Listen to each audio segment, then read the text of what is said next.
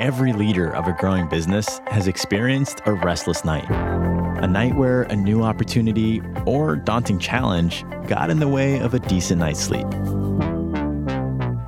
When I'm up at night, I think about how to maintain culture. Where the company is headed. Like, what is the business challenge, you know, three steps ahead? That keeps me up. I worry that we won't grow fast enough. Making sure that people are feeling like they belong. I had somebody resign today. I have one meeting about billing, which I am looking forward to, actually. I find it fascinating.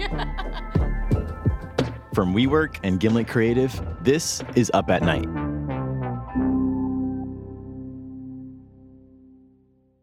I'm John Henry.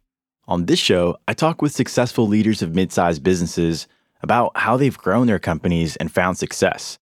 But this isn't their on stage boardroom pitch. I call them up at night when they're off the clock and hear what's really been keeping them up.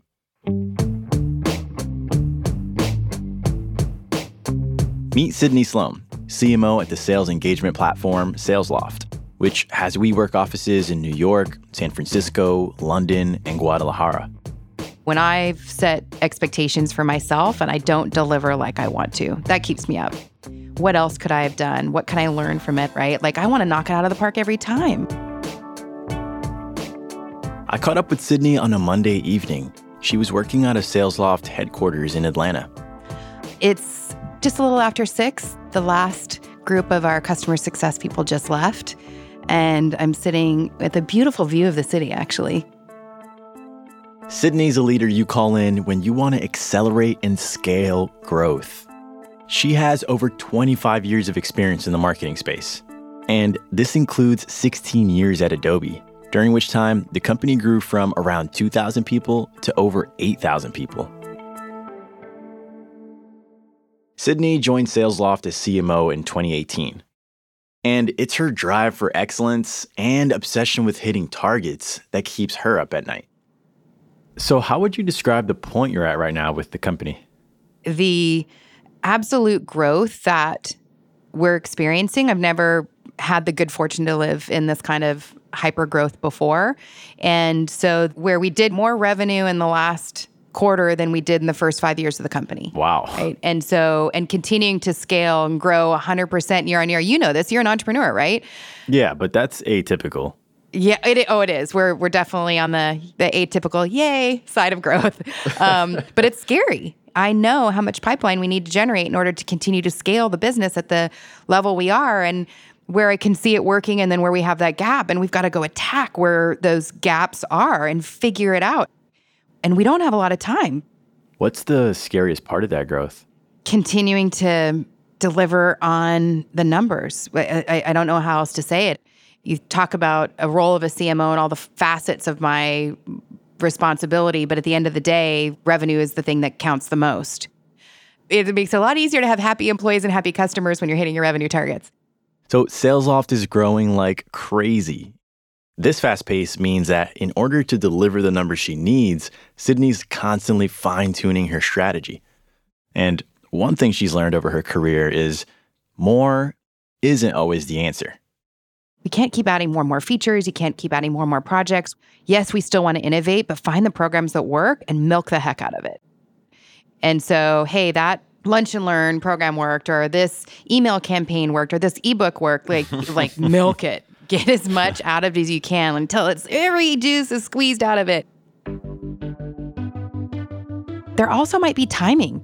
Sometimes you do need to go back and try something again. And maybe it was just the market wasn't ready or the team that was executing wasn't ready. What's old is new again. Email being an example, you know, or direct mail. Like there's too much email. Now we're going back to direct mail. And, you know, now that's the end thing because the pendulum has swung so far that everything digitally is noise. Hey, direct mail, let's try that again. Oh my gosh, it works. It's great. And so I, I think just that things can be cyclical. So, do you ever have a moment of like complete panic in your day? like, oh my God, I don't know what I'm going to do? I wouldn't say panic. No, I think I've done enough yoga over the years and know my role as a leader that that's my job not to panic. I do get fired up. You can light me up. Like I can uh, probably, you know, get overly passionate. so, uh, so what's a time like you got overly passionate? Like what gets Sydney Sloan fired up? There's a couple other folks on the leadership team where we all have strong opinions and it's kind of strange. I'm one of the oldest people now at the table.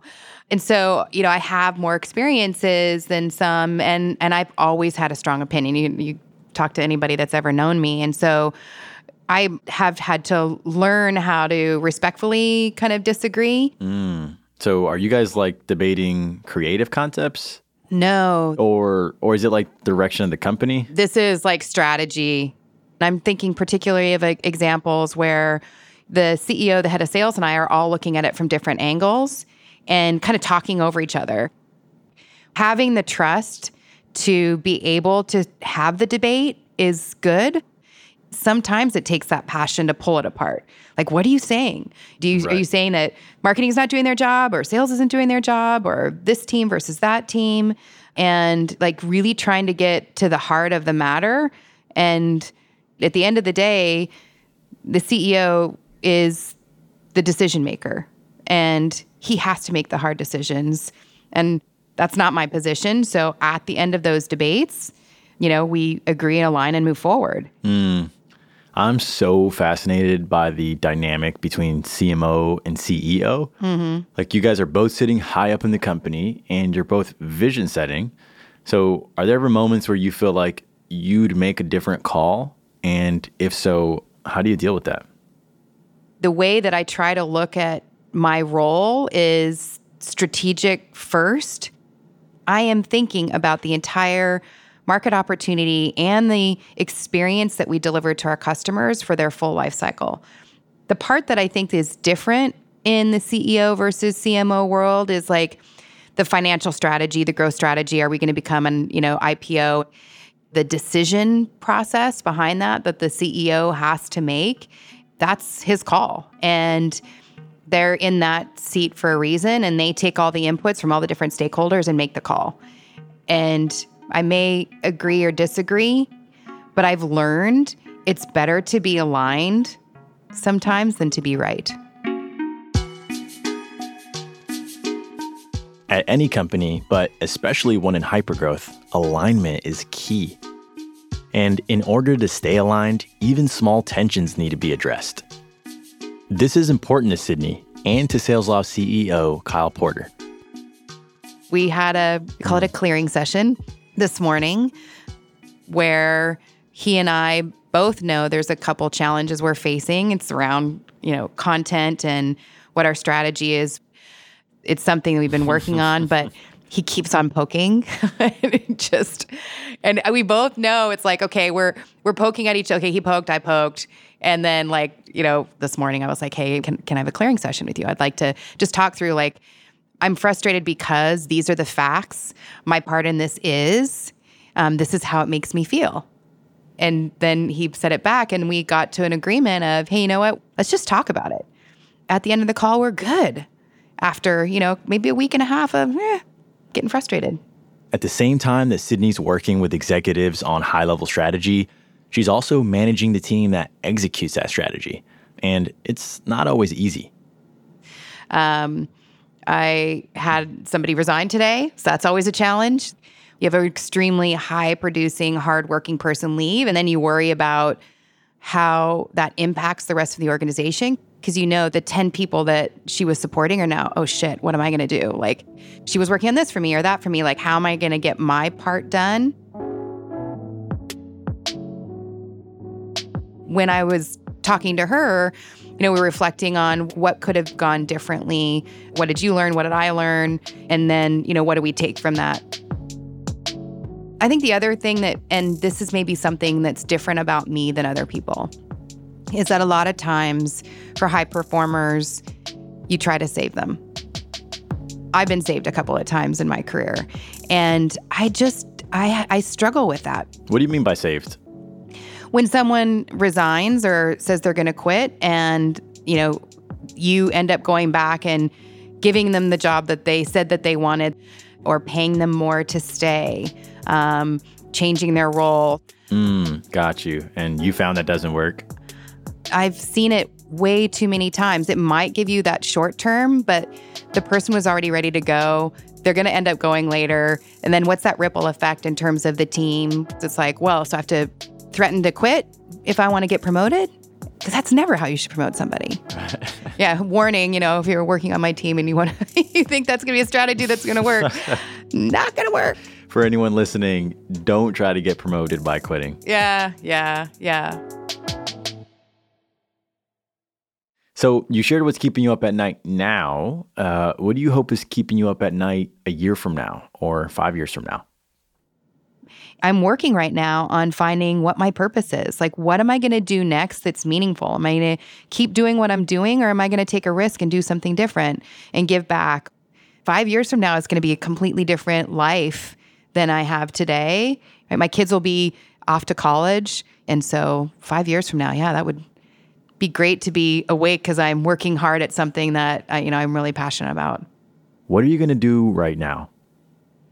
I mentioned earlier that I had someone resign today, so I'm going to drink a big glass of wine with the person that is leading that team. We're going to talk about, you know, what it is that we need to do. We're actually going to go to Whole Foods and get a salad. Um, and they serve wine at our Whole Foods. So Ooh. we're going to have a glass of wine and a, and a healthy salad and, you know, reflect on uh, what got us here and then really take that plan to the next level of how do we want to get to the next place and just start executing on that. well, I hope you enjoy your glass of wine tonight. Thank you. I was really trying not to drink, but I've already broken it on Monday.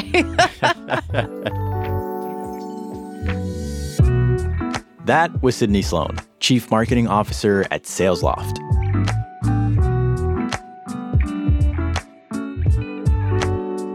Wow, having 100% year over year growth and earning more revenue in one quarter than the first five years combined, that is the dream. But with this hypergrowth comes intense pressure to continue hitting targets that are always moving forward. I love that Sydney shared some deceptively simple approaches to actually delivering on the numbers. Things like milking every drop out of what is working and giving older approaches another shot. Same thing when it comes to managing tensions in the C suite.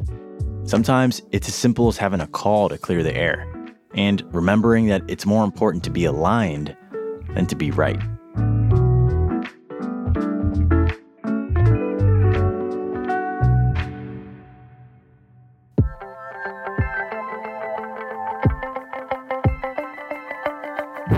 Next week on the show, Claude Silver of VaynerMedia She's the company's chief heart officer. Life for every single person that is in this company starts when they wake up in the morning and ends when they go to sleep. I don't care just about the eight to nine hours that they're here. You've been listening to Up at Night, brought to you by WeWork and Gimlet Creative. You can listen on Spotify or wherever you get your podcasts. New episodes are out each Thursday. If you like what you've heard, share with your colleagues.